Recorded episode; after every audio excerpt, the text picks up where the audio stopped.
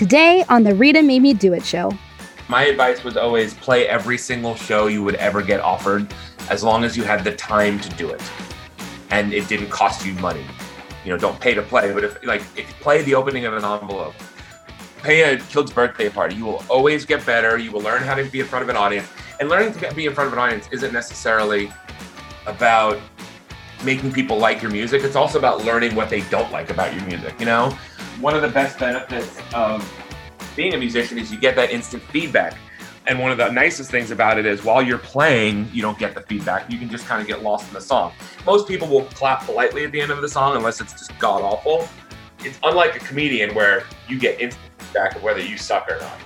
Um, so I think you get to, you know, you get to sharpen your skills, both presentation and actual song quality. I think is really important. And I think translating that to entrepreneurship, unless somebody is so far afield from what you do, take every meeting and take every phone call.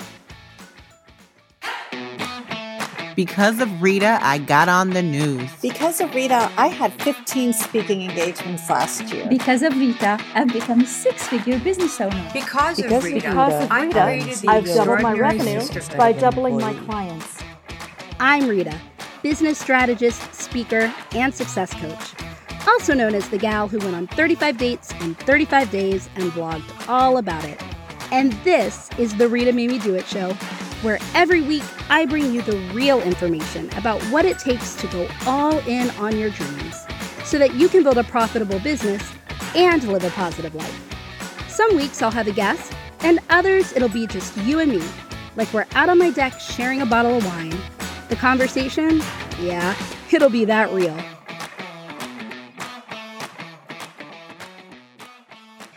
Hey everyone, welcome to another episode. I'm so excited because this week I have a guest. I can't wait to introduce you to him.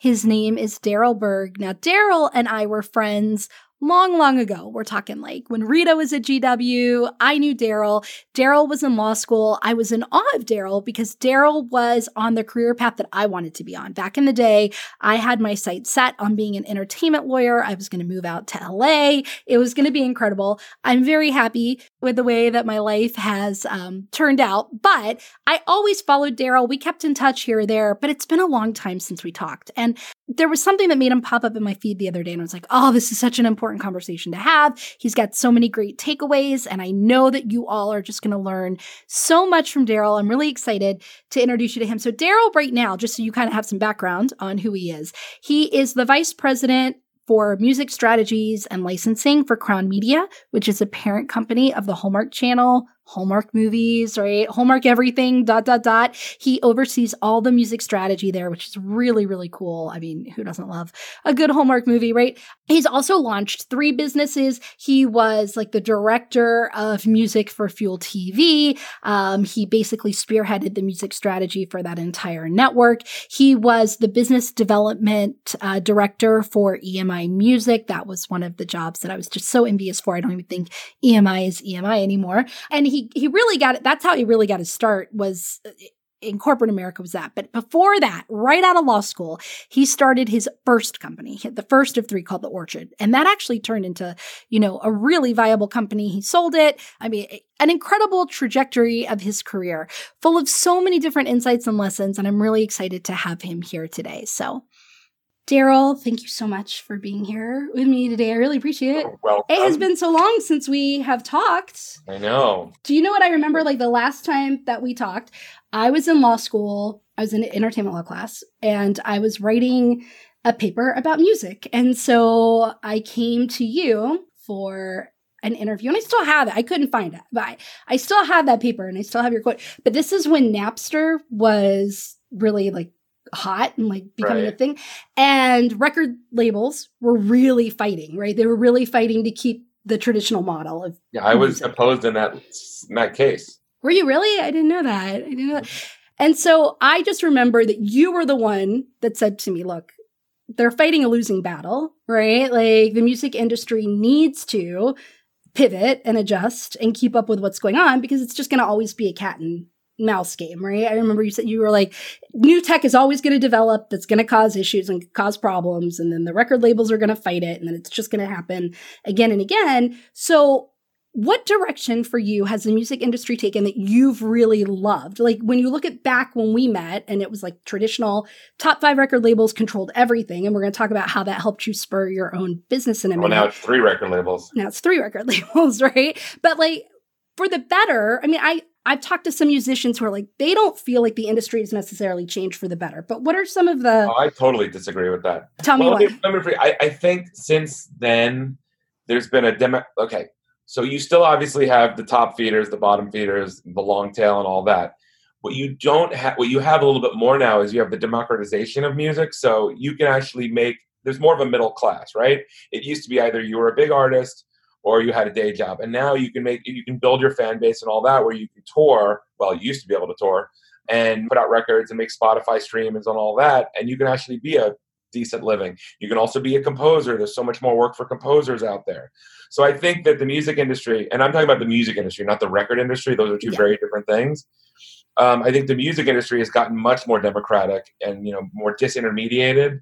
Now, you know everybody who says, "Oh, well, look, you know, Radiohead has all this success about without a major label," and that I'm always like, that's a asterisk because they started on major. I'm talking about like you know people who play living room concerts and tour and make a living and people who do co- you know used to be like the coffee shop person was working at the coffee shop after their gig now you can do a tour make some money you can connect with your fans a lot easier so i think while you know you may not be rock star hollywood hills porsche millionaire you actually could you know make a good living you know living in denver and having a nice you know and not have to have a day job and i think that's the big key make music full time when I say back in the day, I'm talking like, I'm talking like it was, it was, oh, what, 20, 20 years ago or so, Yeah. right? So that's like 20 years first, ago it hadn't taken off but i also have a theory that everything takes 10 years on the internet right in, in the Yeah. us text message Yeah. Started 10 15 years ago took off 10 years ago. You know everyone said oh the cds are going to be gone in five years.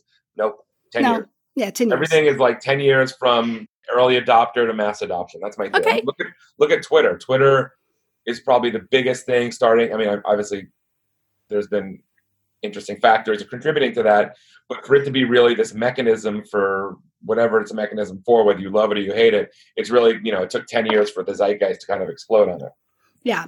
So I knew from when I was in college, and then you were in law school, and then I went to law school. So we had like this whole like legal thing in common. But you started your own business right in law school, right out of law school. I started right out of law school. So I was I uh, was approached by two other gentlemen. One is a very well known record producer. Another one's a, a music industry guy. And they just liked what I had to say. They liked my spirit. They probably liked it. Didn't have to pay me a lot and got a lot of work. It was basically sweat equity, and they said, "Let's go ahead and do this." And and we started the company. But the company was to do exactly what we were just talking about to put more power in the hands of the artists to control their careers because back then there wasn't a lot of ability right for exactly it was getting your, getting physical di- it, this was wasn't even digital at the time it was just getting physical distribution for independent artists Tell me a little bit. So the name of the company was the Orchard. Tell me a little bit about the concept behind it, what it was all about, and why it was that you went that route instead of, you know, landing a traditional job right out of. yeah i was a really bad law student yeah. I was. so i didn't have a lot of i didn't have a lot of opportunities uh, and if i did you know i probably and, and I, I sort of was like great i have my job it was exciting let's go ahead and run with it and it basically was we got physical product into digital stores this was when there was companies called cd now amazon i think at the time only sold books and music which is crazy to think of napster didn't exist yet so people weren't really listening to digital music they were listening to they were acquiring music digitally but they weren't you know physical cds were being mailed to you. Essentially it was like a mail order distributor but it was a new version because we actually just used the internet. We didn't have our stuff in physical stores all that type of stuff. So what the interesting quirk was we acquired the digital rights to the music so once that happened we could then sell it digitally and physically. That was the big quirk. But it was helping get things into stores. But I seem to remember a component too that allowed artists to sell their own merchandise, allowed artists to kind of like sell their own. T- Is that right? Am I remembering that no correctly? we didn't i don't think they brought in merch till after i left Oh, okay. So maybe I was still watching it after you left. So I want to talk a little bit though about. Did you did you even become licensed? Yes, I, I so I started the company June third, nineteen ninety eight. I filed the LLC paperwork.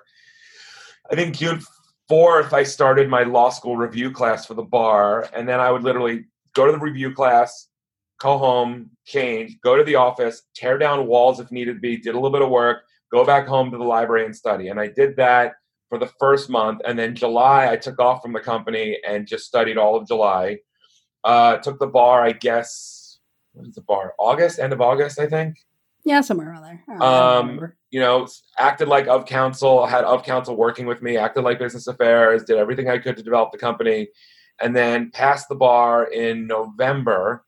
By the time I was sworn in in March, I had already evolved my role from the legal stuff to more business development and strategy. Yeah. But I still pay my dues. I still pay my 375 every two years. I don't. I'm inactive. I went inactive with the bar. The minute that I could go inactive, I went I'm inactive. inactive, but I'm non-CLE active.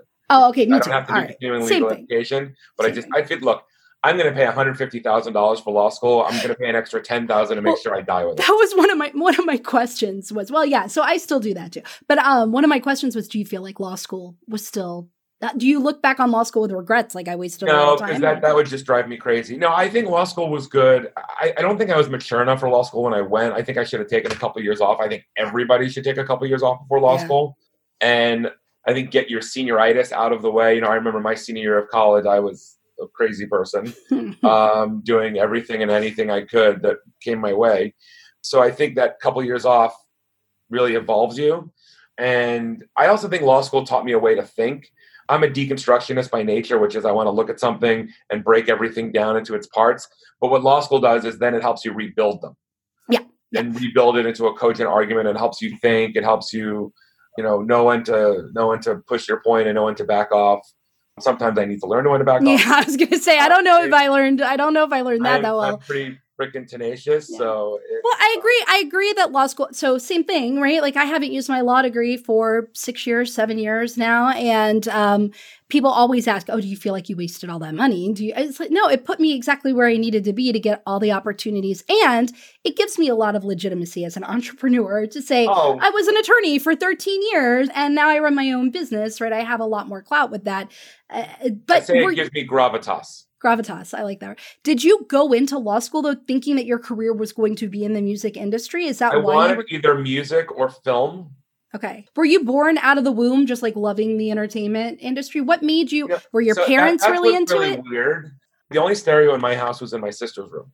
Okay. We did not have a family stereo. I do not recall my mother ever listening to music ever. Oh, okay. My sisters were pretty big into music, and being the youngest, you kind of absorbed that.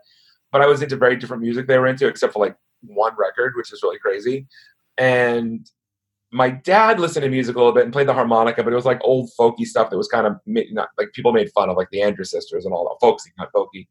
So the music was just like, you know, I was always into music, even when I wasn't into the music I'm into now. And then just when I was like 15 and that sullen teenager, that just something clicked in me, and I went, you know, I always loved it, but when I was 15, it just, you know, it, like many 15 year olds, it just kind of took over my world and my brain. And that's when you were like, I have to play the woodwinds in high school. Is that what happened? No, I, I started playing guitar. I played clarinet, and I've always played it. Music was big in my house, but it was a means to an end. It was like something that looked good on your resume. yeah, right. Exactly. My sisters always played violin. I played violin. I tried violin. I played clarinet. I played saxophone for six years. I picked up guitar when I was 15. I know a little bit of theory, so I know enough to talk to composers and and and you know I'm a musical dilettante in that sense. That like I know a little bit of everything. I'm I'm deep in a few elements, but I kind of can have any conversation with any musician and I'm okay. Unless you want to talk about like classical, neoclassical, or new age, and I'm kind of lost.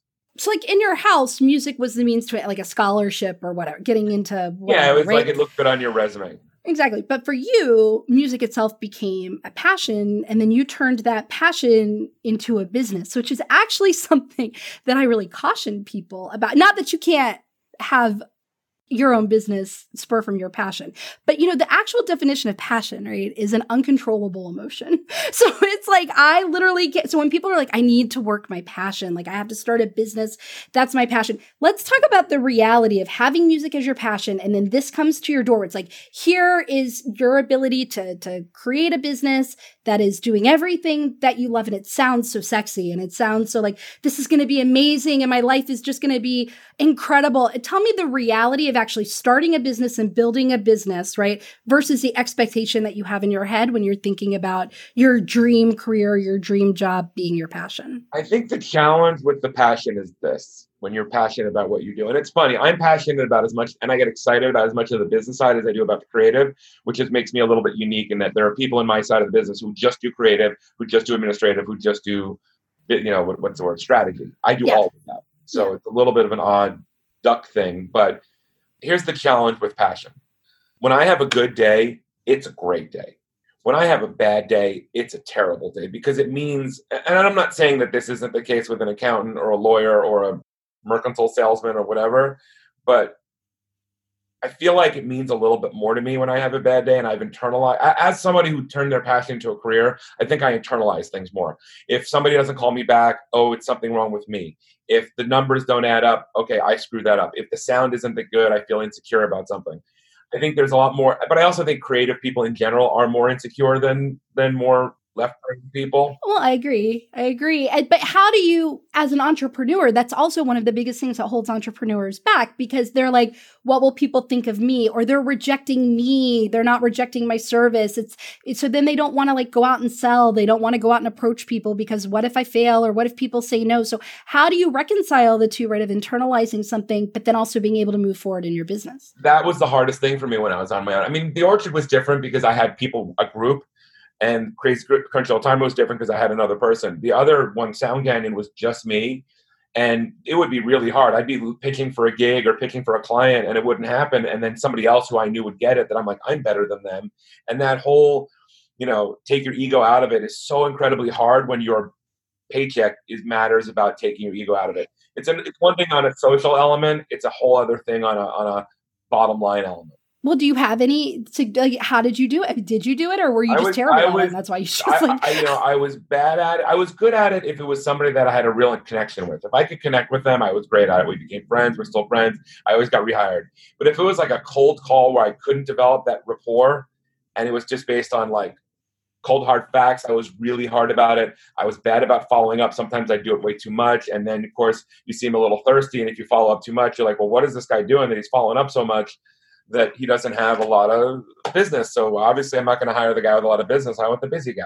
Yeah, no, I love that. I, so I tell a lot of my clients, right? I say, look, here's like one of the keys to to building your own business is you have to unattach from the results, meaning you have to just believe they're coming and that you're going to be successful. Like it's completely and totally inevitable. It's going to happen. Could it be the people you're talking to? Could it be the strategy you're employing that brings that success? Sure. Could also be some random way that you don't even know is going to happen that brings you that success. Absolutely. So then when you are talking to somebody and you are pitching somebody or you're, you don't care if that person says yes or no because you know it's coming. Like it doesn't have to be, you're unattached from where it comes from or how it comes right. to you while being certain that it's coming. But I love one thing that you said about um, the thing about passion, because kind of when I theme every episode, although I'm not really going to ask you that many questions about, which is really funny, but all I kept coming up with you was turning your passion into a business, right? And how right. to actually like really do that. And one thing you just said was, you know, I was passionate about, or I am passionate about the business side too. And I think that that's the biggest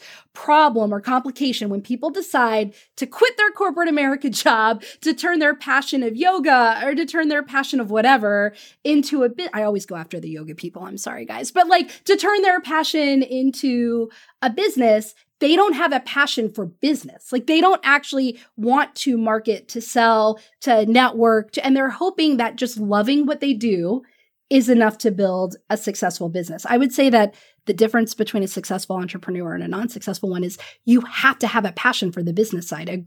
Do you agree with that or disagree with that? oh, that? you have to. Look, you know, in music, you know, you think of most artists as they do the music and their manager does the business. But most of the bands that I know that are truly, truly successful have managed their music career like a business from day one. Yeah, no, that's something that I even I wanted to talk to you about a little bit because to parallel music to entrepreneurship, music is a business and I think that the most successful musicians are going to be the ones that put on the CEO hat, right? And to me the difference between an until employee they put on the CEO hat until they can no longer do both jobs. But everyone's like, you know, in my life I've always been like I have all the, I've always heard of these people like I have all these songs and I need a manager. I'm like, you don't need a manager so you can't no can no longer do it yourself. So you can't do it yourself. So you can't do it on on your own anymore, right? But the difference to me between in this case especially between the ceo and the employee when you put it in the world of musicians right? A musician and entrepreneurs they're waiting to get discovered. That's the employee mindset to me. I'm just waiting till somebody discovers my talents and and sees how good i am and they're just gonna like escalate me to the top right? Versus that ceo that's out there grinding and hustling and getting visible and and making contacts and doing that you have to have that ability to step into that role or you're not going to be successful at all. And that's the biggest parallel, I think, between entrepreneurship and musicians is the self, you know, being self determined and being self made and having that ability to want to monetize a passion. It's interesting that you say that because I think as a sole practitioner and as a musician, you absolutely have to do everything you can to get noticed. Look at me, look at me, look at me. And you know whatever however that goes but within the context of a company i actually think you have to balance that. You can't do that too much because a you'll piss off your coworkers, and the person who's always looking for credit is a really good way to not want to work with them. Yeah, like being yes, being an employee on a team of people, right? The the clients that I represent the most, or that I represent like I'm still in a trade, but the clients that I work with the most, the entrepreneurs are they're solopreneurs. It's just them. Maybe they have a couple of uh contractors, right? A graphic designer on contract, a virtual assistant on contract, things like that. But it's just their biggest hesitation though is they have a fear of getting seen. They think, "Oh, I'm being too annoying or I'm talking about my services too much or or I'm like I'm talking about my business too much. People are going to be annoyed by me. They don't want to hear about this. Oh, if they want me, they know what I do. They'll come to me, right? And they'll hire me." To put it back in the world of musicians because you help pull musicians out, right? And get their music placed into a variety of different that's one aspect of what you do right? Right? so i'm imagining people are pitching you through whatever jobs you've had like all your life saying listen to my music i get pitched from every major music label pretty much almost every independent music label i get pitched from every composer agency every individual composer individual artist i probably i should do this one day once we're out of this crazy time we're in where people are making more music and count how many emails per week I get of somebody saying, I want you to use my music, I want you to use my composer. I wanted to do something because it's yeah. a lot. So how then do people stand out to you? Or do they? Or do you just get those and ignore them and you have your contacts and your people that you no, go to? It depends on how busy I am. I tend to try to listen to everything that I think makes sense. If somebody sends it to me like screaming metal from Germany, I'm going to be like, yeah, that's not really use of my time. But, you know, if it feels like it's in the wheelhouse in the description and, and it's a even remotely professional presentation, I'll listen. What makes somebody stand out to you to get noticed, right? Because I think that standing out in a crowded marketplace in general is hard no matter what you do. And I know people are always asking me, but Rita, how especially right now, well, everybody's online. Everybody's doing everything online, putting everything on the internet. What makes a good pitch to you? What makes somebody stand out? What makes somebody different? See, here's the thing. For me, I don't have to worry about the person being successful. I just have to worry about a good song. Mm-hmm. Um, you know that that's for people pitching me music. If it's a composer, yeah, I want to sit and talk with them and see how personable they are and how they can understand the words I'm saying because composers translate music into action. Mm-hmm. Um, you know, but as far as the music, it's just got to be a good. I mean, look, if somebody sends me an email with 17 spelling mistakes and grammar and all that, there's a chance I might delete it. But most of the time I will listen because I feel like if somebody took the time to reach out, it, it, look, it takes so little time for me to listen to a song. You know, I can tell whether a song is useful in the first five seconds. So, which I should never tell people that about the creative process, but it's it's true. It's true. It's true. And you know, it's also that also remember for me, it's not whether it's a good song, it's whether it's a useful song. Yeah. And yeah. hopefully those two things cross over. But if you're so if you're looking at a musician as an entrepreneur, which I do, right, then the angle for the musician would be come at your music from a genuine authentic place right? Write music that you really care about write music that is i don't know that that's serving a need in your life or something like that. Just like entrepreneurs when they look at how many people are seeing me how many people are liking me how many people are following me how many and they're not really paying attention to does my service meet a need in the marketplace? Like, am I solving a problem, right? Like, if you come at it from, am I really genuinely, authentically solving a problem? So when I contact somebody, I'm saying, hey, you have this problem and I have a solution, you're more likely to get noticed, right? Than if you're coming at it from, look at me, pay attention oh, to me, I want to be. no, at. no, you're, I mean, look, I always say use a laser, not a shotgun There's so many people who I get this email and it says Dear Daryl, and then it's just this generic pitch that has nothing to do with what I do. The most impressive way to pitch me is go, Dear Daryl, I noticed you use this song in a Hallmark movie. My sound is similar to this person. Or Dear Daryl, I have composed music for movies that are like this, this, and this, and it makes sense because this is the type of thing I can do.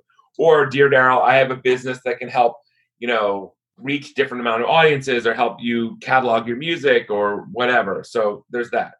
No, I love that. And so to put it for all y'all listening out there, because you know I've said this before, right? You've got to do your research. And that's the same for when you're on the internet and you see somebody say, Wow, does anybody know a business coach? I'm I'm looking for a business coach. Don't just respond and say, I'm a business coach and I'd love to talk to you. Like go look at their page, read about them, read about their business, and say, Oh, hey, I see that you work with people who blah, blah, blah, and that your business is on path to XYZ. And that's what I help with. Like that's what I do. I help when you are personal with the people you're reaching out to. And that's one thing I kind of wanted to talk to you about because when I was, you know, stalking you online, I saw that when you got promoted, I guess promoted in your own company, maybe it was for SoundCloud that you moved up, that you got promoted.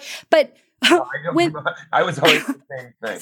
I was like, did you get promoted? And I swear it was SoundCloud. But anyway, there was somebody who promoted you, and they said half of the reason was because of your network, right? Because of who you know. You had done a really good job cultivating contacts and cultivating. that was probably Shine Reveille. I think that's Shine. Shine. It was it. That was it. It was Shine. I knew it began with an S. Yeah, I was I was correct on part. And it's funny, but that network right now, you know, we don't have a lot of my main most important job, not my main job, but then the thing that takes up the most time is me taking scores, soundtracks, or scores of movies and making them sound the best they can, working with the composer and the executives. The problem is, is that we don't have a lot of movies in production. So what I've now been doing is turning to my network to create other things because musicians aren't working as much now and all this other stuff. So to create projects that actually use my network. So whether it's marketing, whether it's bringing in artists to develop movies around. So I am, you know, and, and, and I seem to be, you know, really enjoying what I'm doing right now with that. And I, I am enjoying what I'm doing with that. But going back to the laser or shotgun, people are always yeah. like, I need a manager. Let me find any manager. I need this. And here's an analogy that popped into my head. You wouldn't order something at a restaurant without looking at the menu to know what kind of restaurant you're at. So why would you do anything else? Yeah. So you can use that analogy. I don't know if it's good or not. I'll I'll I'll, I'll workshop it and get back to you. Thanks. I, pre- I appreciate that. Um, I want to talk a little bit though about the networking and the personal outreach, right? Because musicians are a product. Musicians themselves are both the entrepreneur and the, the product of their business. And so they have to build an audience around them. You have to build connections, whether it's other professionals, whether it's uh, venues, whether it's people in the industry, right? You've built a really good network. I know you're really great at networking. What would you say to people who are like, I'm terrible at networking. I'm an introvert. Outreach is hard for me. How have you built such a great network? How, if business is who you know, and not what you know. And it's important to right. know people. Well, how would you? not just it, that. You it's not only that. idiot. So yeah, you could totally be. I mean, I, yes, there are a lot of idiots out there who network. But if you were to write like a five-page book on how to be an effective networker, what would tips be? Because that is a skill of yours. That's a strength of yours. The best lesson I got. There's a gentleman named Richard Goddard. The best uh-huh. lesson that I ever got from Richard was probably how to do a business meal and drink a really good bottle of wine with it and, and yeah. alcohol and understand that you're selling yourself as a person, as somebody who wants to talk to you because they want to talk to you. Business yeah. is secondary, which is ironic because I'm really good at meals. I'm really horrible at big gatherings. Like I'm really uncomfortable okay. at big gathering. I don't want to sit there with a drink. And, you know, well, no. If it's a if it's a show like a rock show, obviously I've spent you know I've probably been to two thousand of those in my life, if not more, and that's not an exaggeration. I think I did yeah. the math the other day, and it was like twenty five hundred ballpark. So that's different. But you know, if it's like a networking thing, we're like, "Hi, my name is so and so, and I'd like to talk to you about selling lettuce, whatever it is." So I'm really bad it's at that. I, I, talked to my uh, I talked to my therapist about this, and I said, you know, I'm really uncomfortable. It's social or business gathering when I'm not sitting down and comfortable and just walking around and all this. And he said, so sit down, which you know was really good advice. Like if you're not comfortable doing something, don't force yourself to do it because you're not going to be good at it. And I'm not talking about like Malcolm Gladwell, ten thousand hours where you get better at something and iron sharpens iron and all that. Right. I'm talking about something that you really don't enjoy.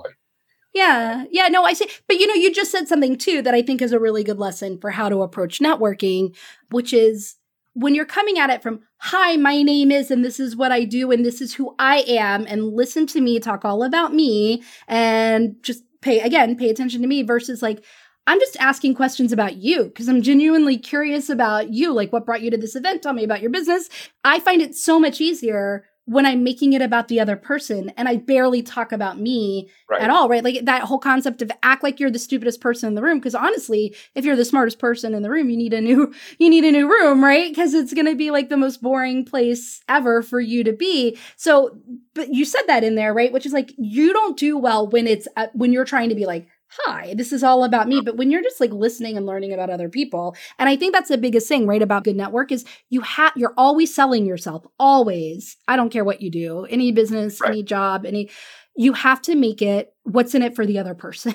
Why do they care about talking to you? What can you do for them? How are you adding value to them in that interaction? Correct? Right. Well, and going back to the Victor thing, you know, I joke about the dinner thing, but I'm I'm really good at a dinner table full of eight to ten people. That is where I do my best. That is where I'm sounds really obnoxious, but the most charming and the most engaged, um, and all that. You know, and Richard taught me that skill. You know, it's and, and it's a fine line between being really social and gregarious and then taking a step back. You can't listen too much and you can't talk too much.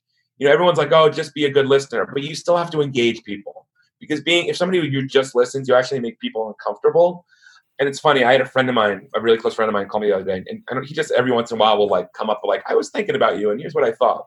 And he said, "You know, Daryl, you're actually a very shy person." And I said, "Really?" Because no one has ever called me that. He goes, "Yeah, you love if you're comfortable in a situation, you can sit down and pontificate. You absolutely hate being alone in a crowd." And I said, "You are hundred percent right." So yeah. I try to minimize that. Or if I go to a networking group, I, I always have a concept of home base yeah. Because I have a couple friends who are incredibly good at small talk.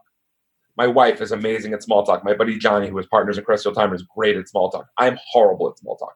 If you yeah. come up to me and are like, "Hey, how you doing? What's going on?" After like three seconds, I'm like, I have nothing else to say. But if you actually talk about real things, and and I violate that whole rule of like never talk about politics, religion, or sex, because those are probably the three most interesting things you could ever talk to me about, other than sports. Yeah. Um, so I really want to talk about big stuff. I want to talk about real stuff. I want to talk about real concepts and all that. I don't like talking about small talk. I don't like talk, being polite, but that makes me stand out as having a bigger personality. So I think that helps. I think you know the most important thing about getting away from small talk and finding a thing you can really talk about. Yeah, I like that though, because you're saying don't do what's uncomfortable. So people right. who are introverts or whatever other who are like, oh, that really bothers, I really can't do that, right? Then it's like just stop trying to make yourself do it, right? I read an I read an article or a story or you know something that stayed with me that said the lowest form of social talk is asking somebody what they do for a living. Mm. You know that's a, the question in DC. I hate it, right? I mean, when I was a dating coach, that was the first thing I had to train people. Not, I'm like, are you on a job interview or are you trying to find a date? Like, stop asking because people assume things from what people do, right? Then they don't ask the real questions that really matter because they've plugged in all the answers based off of what that person does for a living. But you know, um, as a dating coach, you would.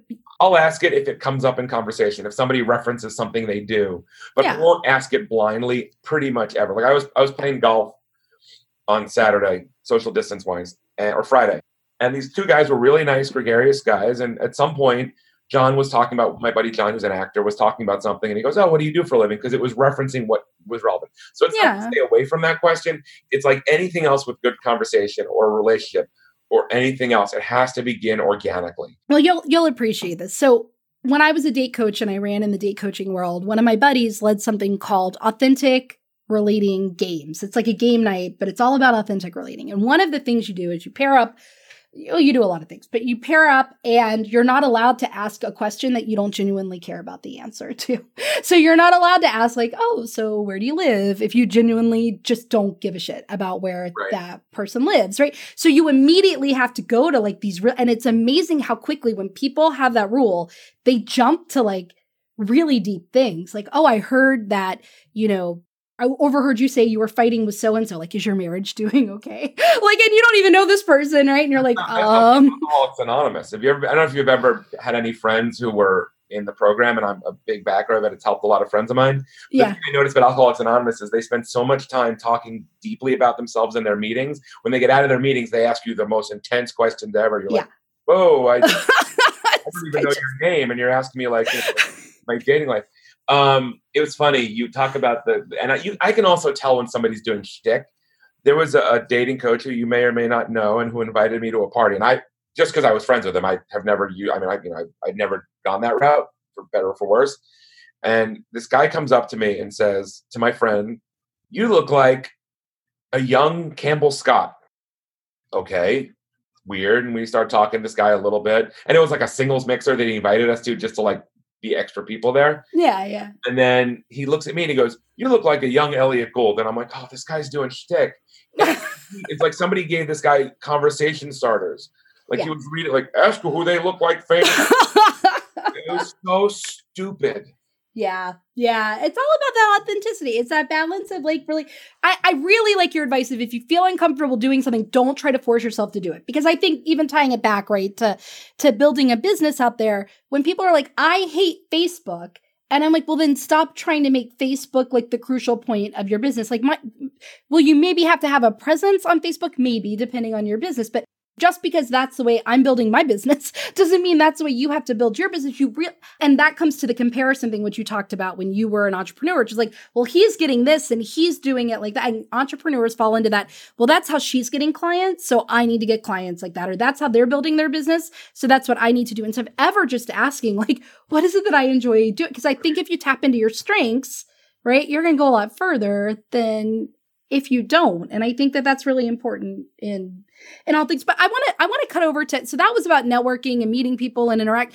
But musicians really do have to build an audience. And to get back to the orchard, that's what the orchard was helping people do. Now that's more important than ever for musicians to empower themselves to build their own audience. Well, entrepreneurs have to do the same thing. They have to build an audience around their business. You have to build an audience around the businesses you've had, and you're even building au- You're the like the one man band at the the Hallmark right with the Crown Crown Media for the Hallmark Channel in helping with that.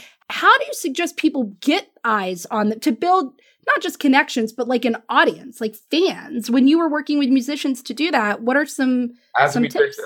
Well, like sure, as because I think it can be parallel. I really think it can be paralleled to solopreneur entrepreneurs Okay, out well there. then I will tell you this. I'll tell you this. My advice, and and obviously in the COVID generation, this is really hard. hmm My advice was always play every single show you would ever get offered, as long as you had the time to do it, and it didn't cost you money. You know, don't pay to play, but if like Yeah. if it was play the opening of an envelope, pay a kid's birthday party, you will always get better. You will learn how to be in front of an audience, and learning to be in front of an audience isn't necessarily about making people like your music. It's also about learning what they don't like about your music. You know, one of the best benefits of being a musician is you get that instant feedback. And one of the nicest things about it is while you're playing, you don't get the feedback. You can just kind of get lost in the song. Most people will clap politely at the end of the song unless it's just god awful. Unlike a comedian where you get instant feedback of whether you suck or not. Um, so I think you get to, you know, you get to Yeah. sharpen your skills, both presentation and actual song quality. I think is really important. And I think translating that to entrepreneurship, unless somebody is so far afield from what you do, take every meeting, take every phone call. Thank you. Thank you, guys. See, you heard it from somebody else, not just me. But one thing that I, I'm a, the way that I built my business the quickest were two things.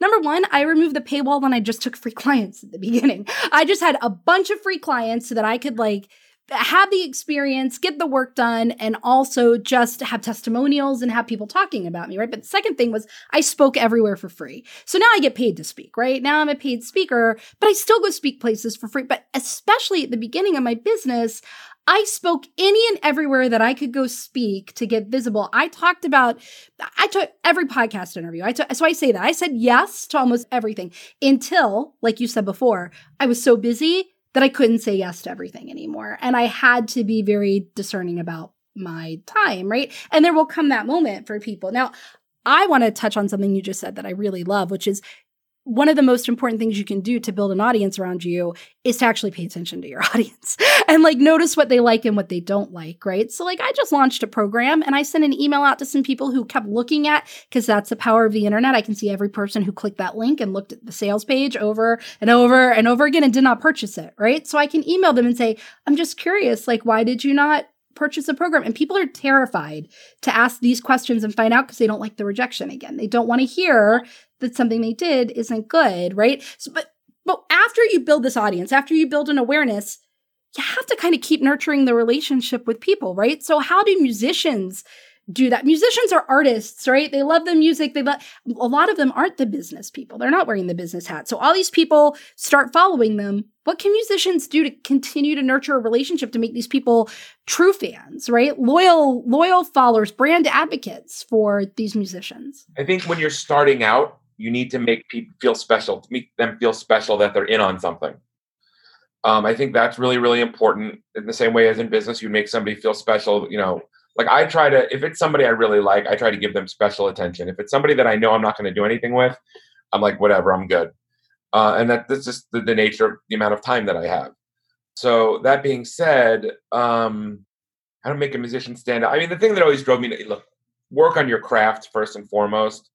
You know, I always thought it was, I always was annoyed at musicians who worried more about the show than the music or like tried to be weird and stand out like i'm going to wear a bowler hat or whatever and and and, and that will be my shtick is i'm the guy in the bowler hat.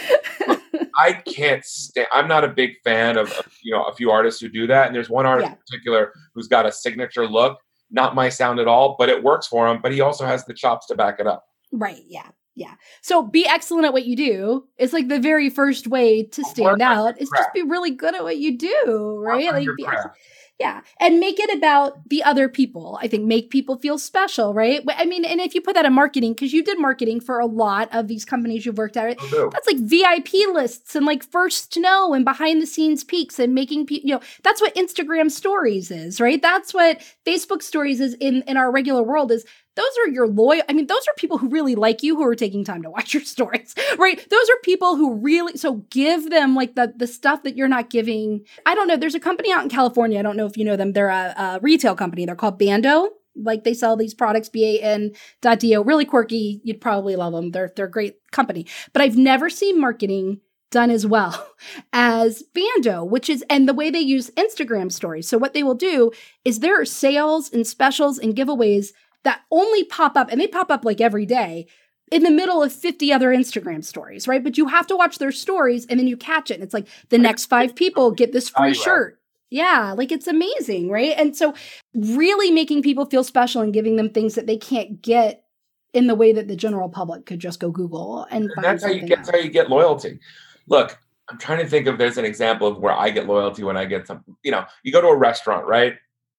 Hopefully, it's a good restaurant. There's a lot of good restaurants, but I'm trying to remember where we went, and we had a really good conversation with the waiter, and the waiter came out and said, "Hey, this is compliments of the chef. Here's an extra little snack."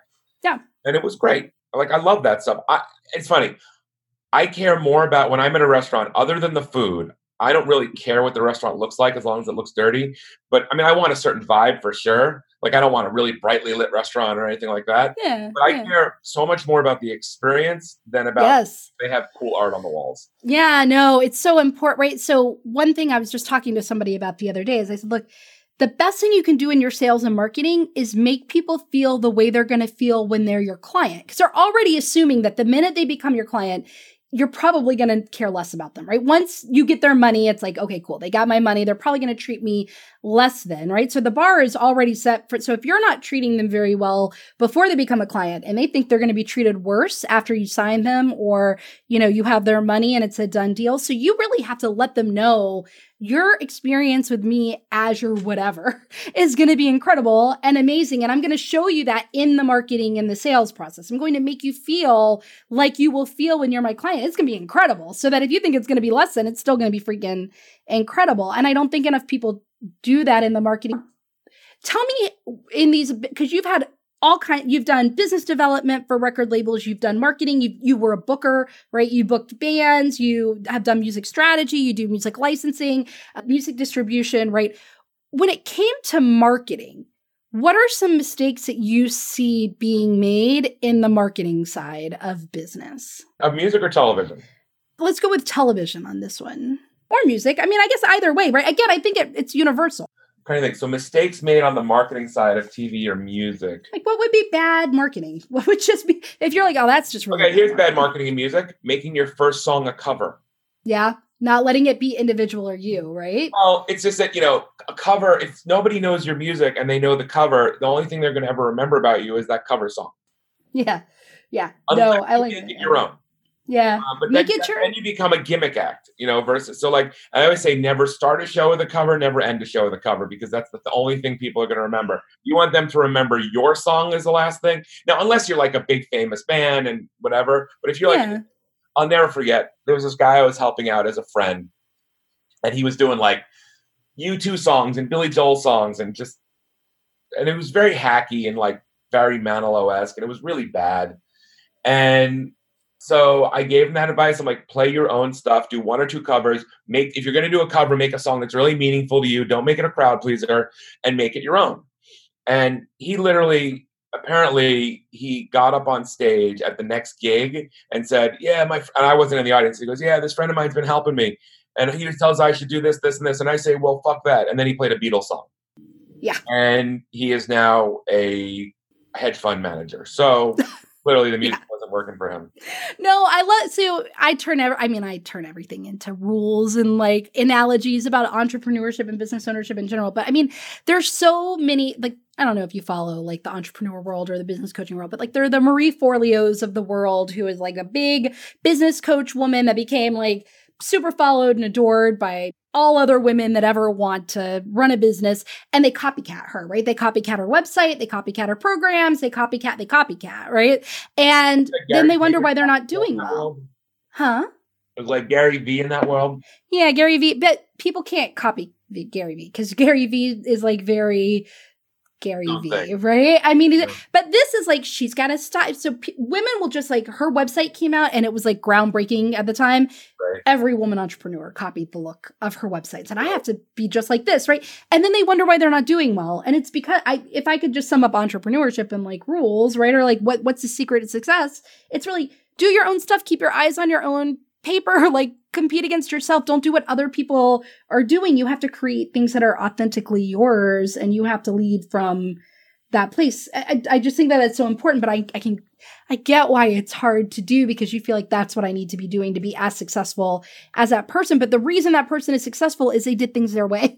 they did it their own way. That's what made them successful, not what they did, but that they did their thing. And I guarantee if you do your thing, you can be just as as successful. It just drives, drives me crazy. But but where do you feel like musicians fail when it comes to building their career? Like what is most likely to make a musician put down their instruments and like walk away and Well, become look, if something you're else? if you're a real musician, you never put down or walk away. You just Yeah. stop trying to make it as a career. Look, and there are way too many musicians who are like trying to make it who are no clue what they're doing. You know, the, the, the story of like the person who failed in the pop world and then at 40 years old moves to Nashville to try to be a country singer is like, eh, maybe you should focus your energies on something else.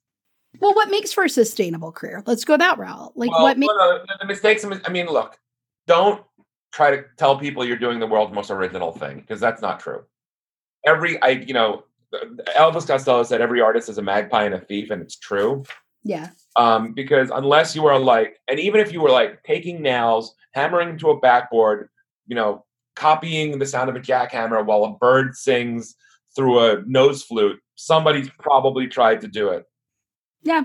There are no new ideas out there, right? Somebody's tried to do it. It's just how you compile the notes and make it your own. Oh, that's it. So there's a book. Uh, have you read this book called Steal Like an Artist by Austin Kleon? If you haven't, I think it's really quick and easy. But that's his whole concept. It's like there are no new ideas, but it's how you think about it. It's your thoughts around it. It's how you compile it, how you express it that makes you the artist, right? So stop trying to invent something brand brand new because you you can't, right? But it's do it your own way, and that's what makes you an artist, right? So yeah, No, and, totally and and yeah, that's the other thing. Like, be original to yourself, but don't try to be original for original's sake. yeah. No, And I totally. token agree. is if you're going to steal from somebody, don't copy it exactly. Yeah. You're be, Yeah. Thinking back to college, college. yeah, babies. no, I mean like no, I'm not. I'm just kidding. Did not. you did can not borrow and evolve, but Borrow. don't copy. Borrow, you know, you can be inspired by. Use it as inspiration. Not, yes, that's that's the big thing. It's like you can be inspired by other people, but don't copy other people. Um. Okay, so when you started your first business, what was your definition of success way back then? What defined success for young? What Entrepreneurial success? I literally have no idea the answer to that question. Really, you don't No know? idea. Well, I what defines success for I you now? I'm done when I'm done, and I'm still striving, and I still feel like I'm a young kid, and I still feel like I'm learning. So I guess success is when you don't have to learn anything anymore. But I feel like if you stop learning, then that's a really dumb way to live your life. So I'm not really sure what that means. Okay. All right. I mean, look, I'm I'm comfortable. I have a nice house and a family, and and I live in a nice neighborhood and all that. So according to some people, I'd be successful, but I don't think I'm done. Yeah, no, I don't think no. success means being done, right? I think that I've asked a couple of people that question before. Sometimes it's like, oh, well, my definition of success was how much money I made or how many people followed me on Instagram or, you know, something like that. But now my definition of success is like, am I able to live the life I want to live? Am I able to like spend time with my family? Am I able to travel? Am I able to, right? And it's not like the the external metrics, but more internal like definition of success. Right. That's usually the answer, right? That's a good answer. It's like, well, it's not external anymore. It's internal. But I like yours better because I think it's more authentic and real, which is like, who the hell knows? Like, I'll tell you yeah. once I feel like I've, because most people, this is the thing I, I keep hearing from people in my community. When will I feel when will I feel like, and I shared this story about Brie Larson and Jennifer Lawrence because it's one of my favorites, right? But before Brie Larson was Captain America and before she or what Captain Marvel and before all of that she was in another movie one like one of the I don't know like uh, Academy Oscar you know something like that. And she called Jennifer Lawrence and she's like oh, when will I feel like I've made it? Like I just won this big award. When am I going to feel like I made it? Because I still don't. Jennifer Lawrence is like you're never going to feel like you made it. Like that's the biggest lesson you can learn is you're ne- there's not a moment that you just wake up and go I made it now. Like that's it. I feel like it. You're you're always going to feel like an imposter. You're never going to feel like you've mean it. Is that true for do you find that to be true for you? Oh, 100%. 100%.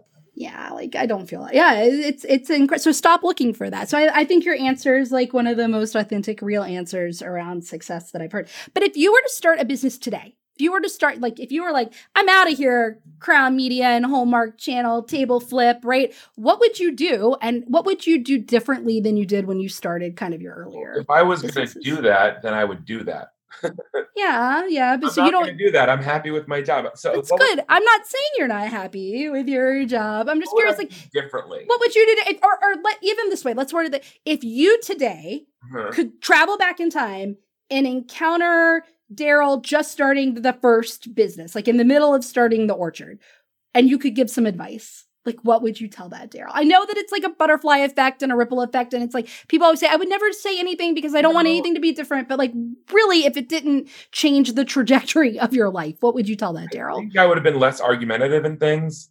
Okay. Um i think i would have fought the battles that i could fight versus every battle.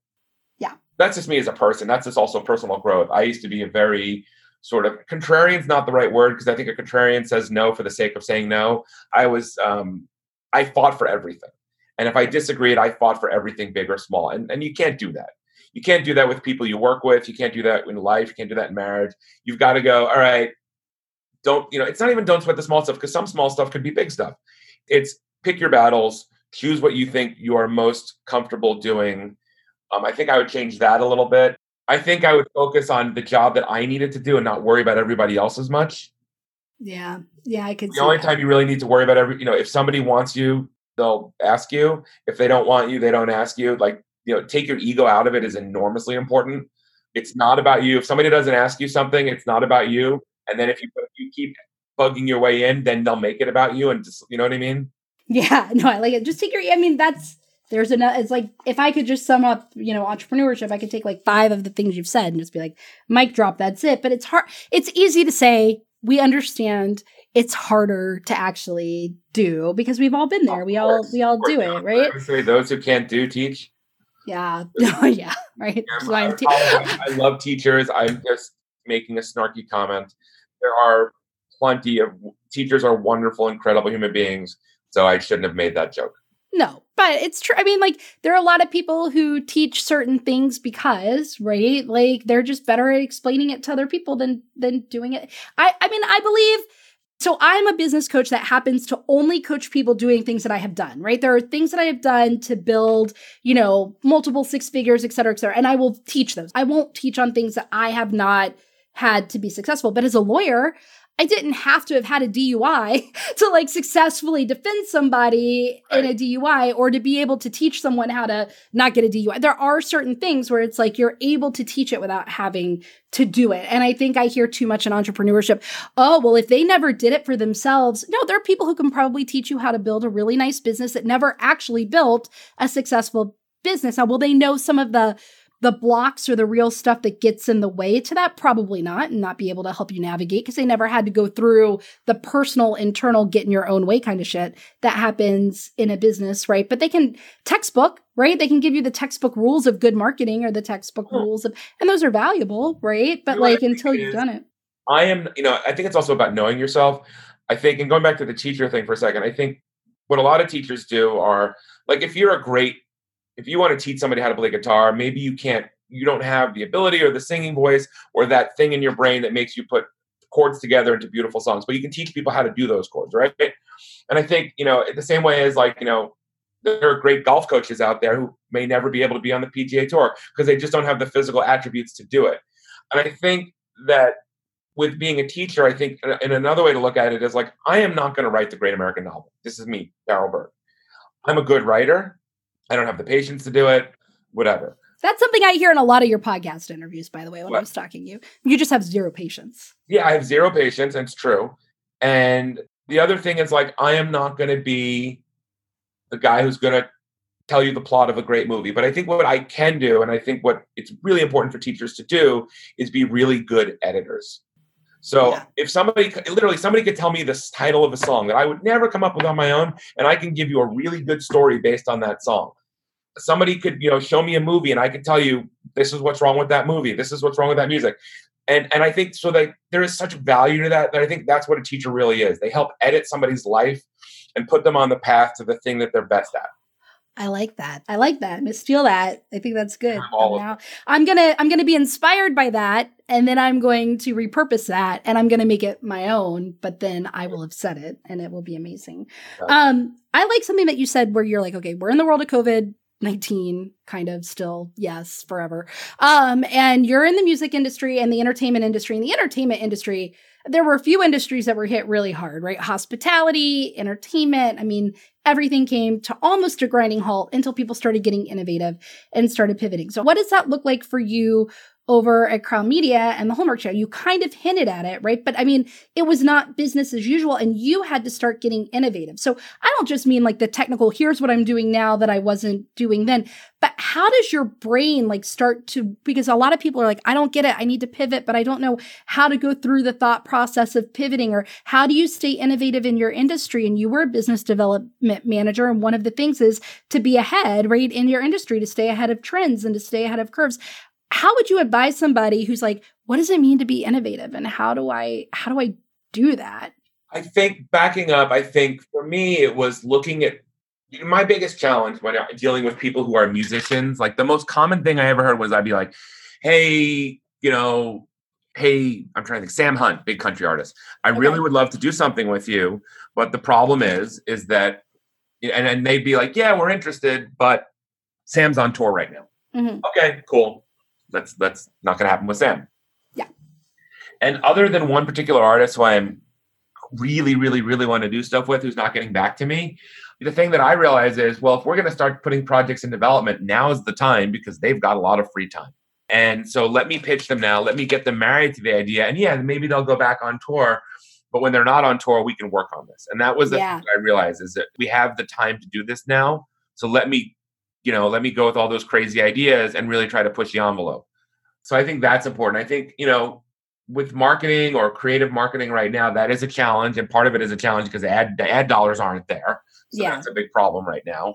But, you know, I, I don't know. I, I, there's probably a lot of other examples that I could find of things that I've been more you know creative during during covid but i think the biggest thing is just understanding that i have access to things that i didn't have access to before well what do you do to stay up on industry trends when somebody says it's really important that if because here's a reality about being a solopreneur, right? And this is what I help teach people how to do, which is if you really want to run a business, if you want to be the CEO of a business, you have to eventually put yourself into the position of the CEO, which means you might have to not do as much of the 18 million other hats or even the service provider part of your job as much as you're doing the CEO part of your job. So, one thing that falls to the wayside is I'll ask people, okay, great, you're a social media manager. What are you doing to stay up to date on trends in social media? It's like, oh, well, I'm so busy doing all this social media for my clients. I don't have really all this time to stay up on industry trends. Like, how do you? other people are doing. And if you're not you have to do that. I mean, look, for me, yes. obviously there's, you know, Billboard and Pollstar and all that. But the other thing is, is that I literally look what other people are doing. I, you know, if I musically, I look at what other music is being used in shows. For composers, I listen to what other composers are being used in shows. Luckily, I have everything sent to me because of my job. Like, here's what we just did. And because everybody, because I'm a buyer, so because I'm a buyer of talent, a buyer of, of copyright, people are very interested in informing me of what's up because I have money to spend. Yeah. Um, but you know, on the other side, when you're looking for people to pay to pay you, that's a lot more challenging. And you have to read, I mean, especially you have to figure out why somebody would pay you more than anybody else. Yeah, no, that's it. You have to know. So it's like, so you have to stay ahead on industry trend. Like follow, join trade associations, read publications. If you want to be a professional speaker, I get people all the time. Read how do you get paid to speak? Like watch other paid speakers. Watch what they're doing, watch where they are, watch how they're pitching themselves, watch how they're talking about what they do. You really, but don't do it to copy it. Do it to ask, why are they doing it like that? What are they have, what are they doing that I'm not doing that I should be doing? What yeah. are they doing that I can't do so that you understand your limitations? Mm-hmm. And what aren't they doing that maybe I would do a little bit different?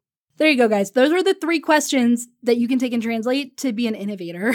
and those are it. That's it, right there. There's the the Daryl version of the blue ocean strategy, like right there. Circle it. Use that for your innovator. I want to. I saw a quote about something of the Hallmark Channel. I want to. I want to talk to you about it because I found it really interesting. Is um, you were explaining to somebody what you do right now in your current position. And it was basically that you you build relationships with like composers and songwriters, but you do it to create a distinctive brand experience for Hallmark, you know, movie watching enthusiasts. Right? I don't know. I found it online. That's what you said. You said that it was a while ago. It's like I'll have to find it and send it to you, right? But something about or somebody was explaining your job or something. But it was basically like that the music helps create a distinctive brand experience, right? For people who are watching Hallmark. Do you believe that? Is that not true? Did you not see I mean, that? Like funny. We have a sound for sure on the composing. Well, it's funny. We had a sound that we decided wasn't very good and it wasn't very good. So they brought me in to define a new sound. And I think, you know, one of the things I'm working on right now is sort of modernizing our sound or make I don't want to say cooler because cooler is such not what Hallmark Channel is, but making our sound more relevant to what's going on in the world. I think in some past years, you know, Christmas music, for example, it was like all Perry Como, all Andy Williams, all Bing Crosby, and that was it. And I'm like, but but that's not what everybody listens to. Otherwise, Gwen Stefani and Jessie J and Blake Shelton and all them wouldn't put out Christmas records. So we need to find a balance on that.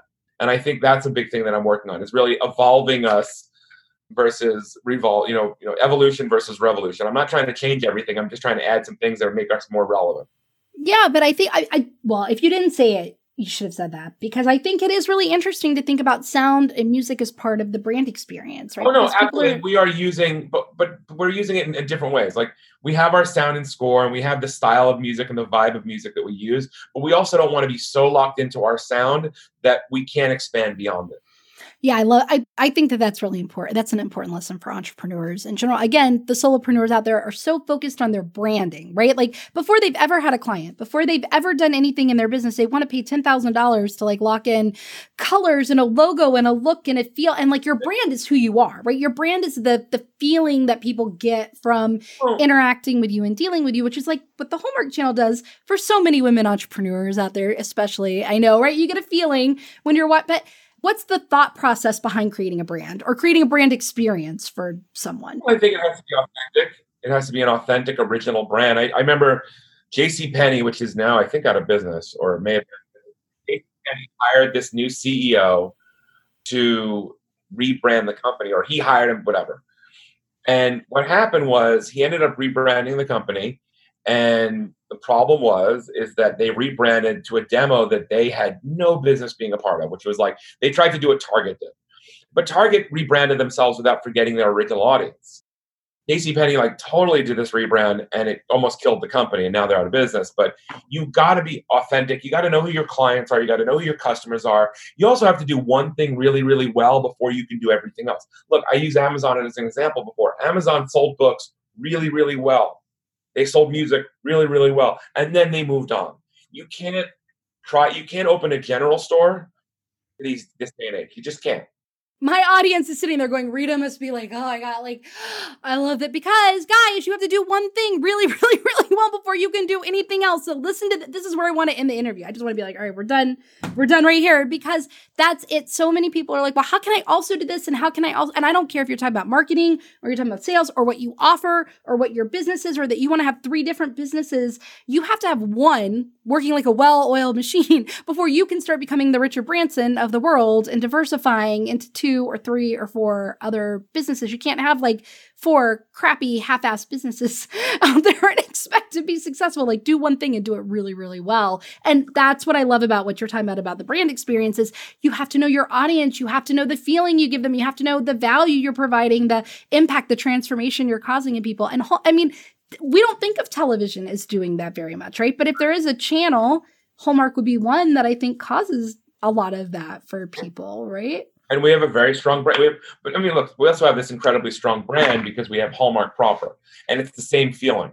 You know, it's interesting. One of the things that's going on right now is we're we're not really rebranding, but we're repositioning ourselves in the sense that there's a lot going on in the world right now, and we're not about a specific kind of demographic love. We are yeah. whatever. As long as you love somebody, that's all we care about. Care enough and be in love and be and love somebody, whether they're green, brown, black, yellow, pink, purple, man, woman, fish, armchair. Doesn't matter. Just as long as you love and you love properly, then we're fine.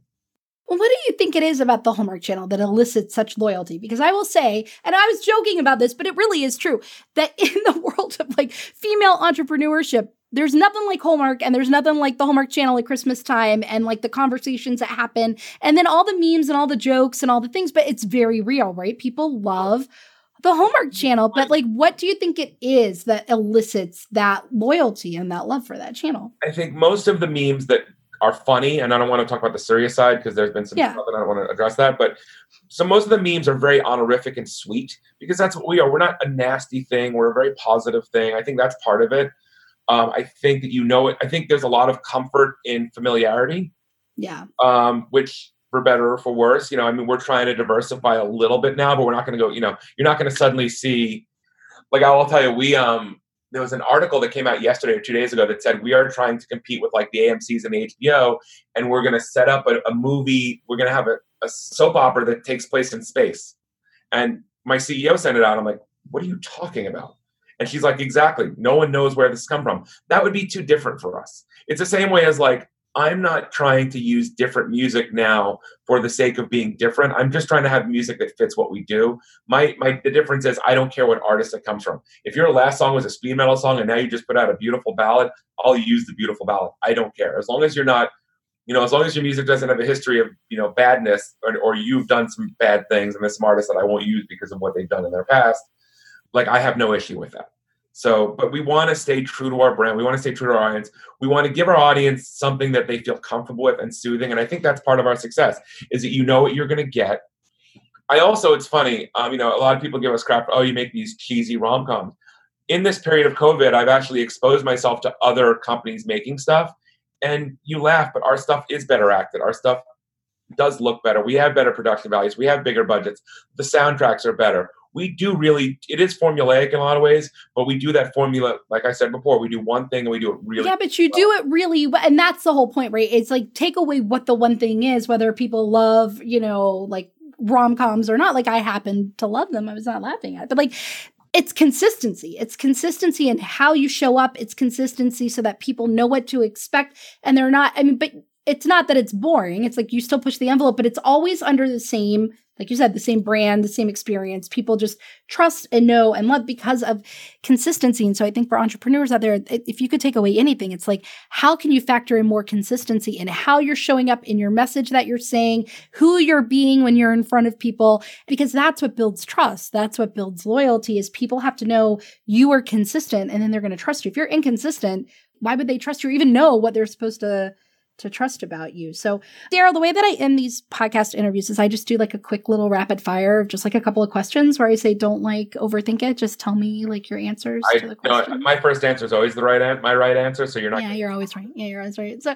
but one question that's actually not part of rapid fire, I am actually curious about this.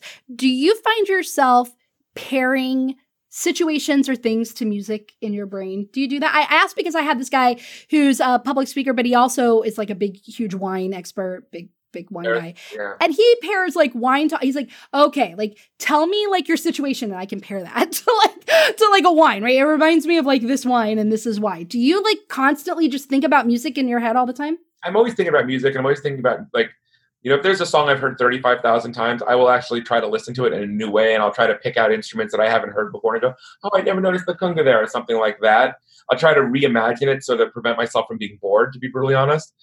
Um, as far as like music, the stuff, the only time I ever think, God, a song would be great here, because I always have music going on, so there always is music, is like if somebody had their own personal theme song when they walked into a room. Okay, I would. Lo- I see. I that I do think that. Like I think that about Like people. pro Like when I when I led a kickball team for the singles group that I ran, I mean, we were called the scorgasmic Singles. We were the best kickball team that there. We lost every game, but we were still the best kickball team that there was in the area. But I made everybody have a theme song for when they went up to kick the ball because Well, I well, think like that. That's people. common in baseball. It's common in, in pro I mean, wrestling. It's But it's how I think about people when I see them walking down the street. I'm like, oh, that's your. I, that's the theme song Oh, yeah, that I I all put the- with you right there. for Yeah. whatever reason, all my theme songs end up being like 70s funk, and I'm not really sure why. me too. Me too. This is why we're friends. So one thing I do, I love, and I just want to like pull out one more lesson because I can't be Rita if I don't pull out the lesson is what Daryl just said about when he hears a song, even if he's heard it for 35,000 times, right? Because one thing that I'm hearing in the entrepreneur world a lot is, oh, well, I know that already. Or I've heard that already, or I've already heard that advice. And so I just want to caution you to think about it differently. Say, well, why is this coming across my path? Or how well am I doing it? You might have heard it, but like, how well are you doing the thing that you've heard 5,000 times? Are you doing it well? Like, even if you've heard something over and over and over, don't rule it out and say, I know that I don't have to listen anymore. Like, change your perspective about what you're taking away from it. And I think that that's so powerful. So, um, okay. So, what podcasts are on your podcast playlist? Cocaine and Rhinestones, which is a history of country music up until from 1930 to 2000. It's unbelievable. Oh, my sister would love that. I'm going to write that one down. Unbelievable. It's like probably, and it, it's it does the context of country music within society. It's not just like this guy went into the studio. It's unbelievable. It, they haven't put out an episode in a while, but it's really great. It's by a guy named Tyler Mahan Coe. He also has one called Your Favorite Band Sucks, which I really like, which is more of a snarky, like scholarly takedown of why everything's terrible. But it's it's sort of done with love and sort of not. I like The Daily by the New York Times. I every once in a while will check into Marc Maron. And now you're going to start listening to the Rita Me Do It show. 100% do that. I don't listen to a ton of podcasts also because I'm a music guy and I have to listen to Yeah. Yeah. So- Well, I was gonna. s- I w- I was gonna say too, though. Have you? This is like either. I keep hopping out of the rabbit fire, but like, do you, because music was your passion and music was your hobby, but now music has become your job. Do you ever find that that then burns you out on music? Oh yeah, it's well, it's funny. So part of my job is to find new music. So when I go to listen to me, and I am not a nostalgic person at all. I, I don't have any nostalgia for things the way they were. I mean, I have nostalgia for going to restaurants, but that's a different thing right now. I don't have any nostalgia for like, oh, I it was better when it was this, or this reminds me of this happy moment, or whatever. It's just the way I am, the way I'm built. But I find myself listening to stuff that is I'm much more familiar with in my free time and explaining and, and going for new music less often because I just Okay. need something that feels comfortable and I don't always have to because listening to new music is a challenging thing all the time. You don't get that familiar. Look, one of the reasons why songs become hits on the radio is because they get played for. oh my God. Like, one of my favorite things is like, so again, totally like as as with every interview, I never stick to my own format. Um, is that whole play us the song we love, right? Like when you go to a Jimmy Buffett concert, if Jimmy Buffett I was will like, never. let me uh. I, I like I'm a Jimmy look at me I'm a Jimmy Buffett girl right I'm from Pensacola Florida I can't not be a Jimmy Buffett gal but I use him as a as an example. If the audience is there and he's like let me try out this brand new song right now in the middle of this concert that you all have never heard before people are gonna be like oh my god we're here to sing the songs that we know and love right? That's why when your favorite song comes on the radio you'll play it on a loop over and over and over again. You people love listening to what they know right? Which is what to to parallel it a think- minute, I- to I entrepreneurship think here's the other problem. You also, in order to enjoy that experience with an artist, owe it to them to do something new for you. Yeah. Um, and have to be receptive.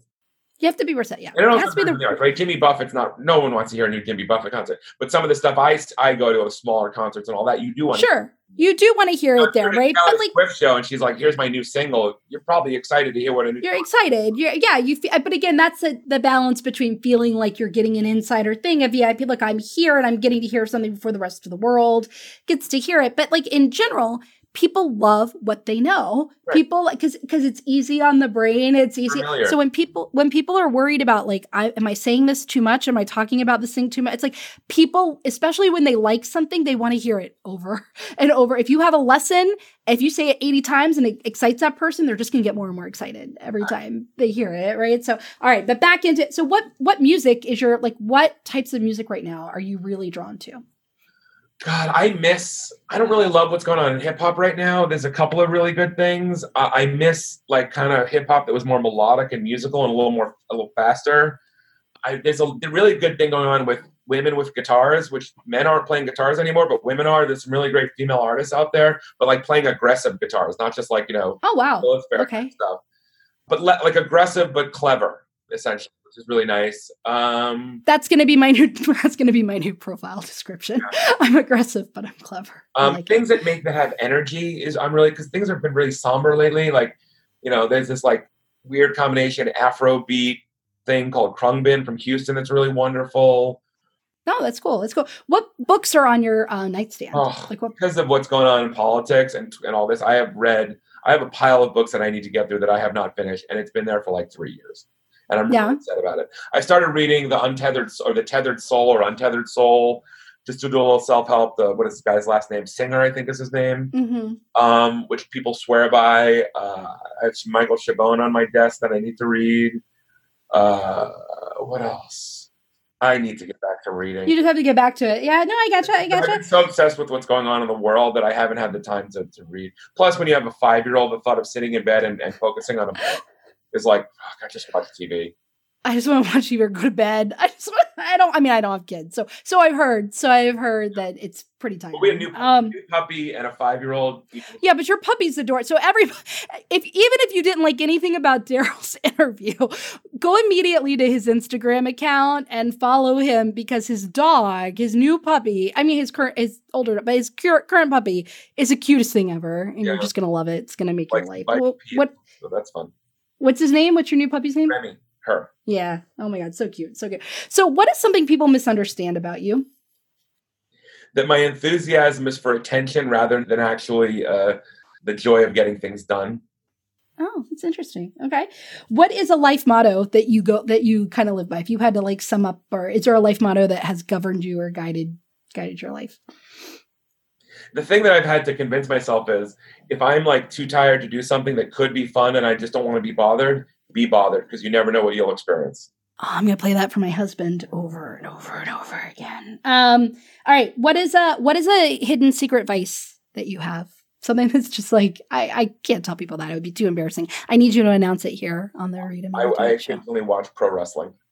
Really? Oh, that's great. I love it. What's one piece of advice you would give an entrepreneur out there right now? Somebody who is like trying to build their business or trying to build this bu- business and all of these, like, to use the buzz phrase, uncertain times, right? Like, what would you just advise people who are like, I want this to work. I want my business to work. I really, really want it to work. Ever.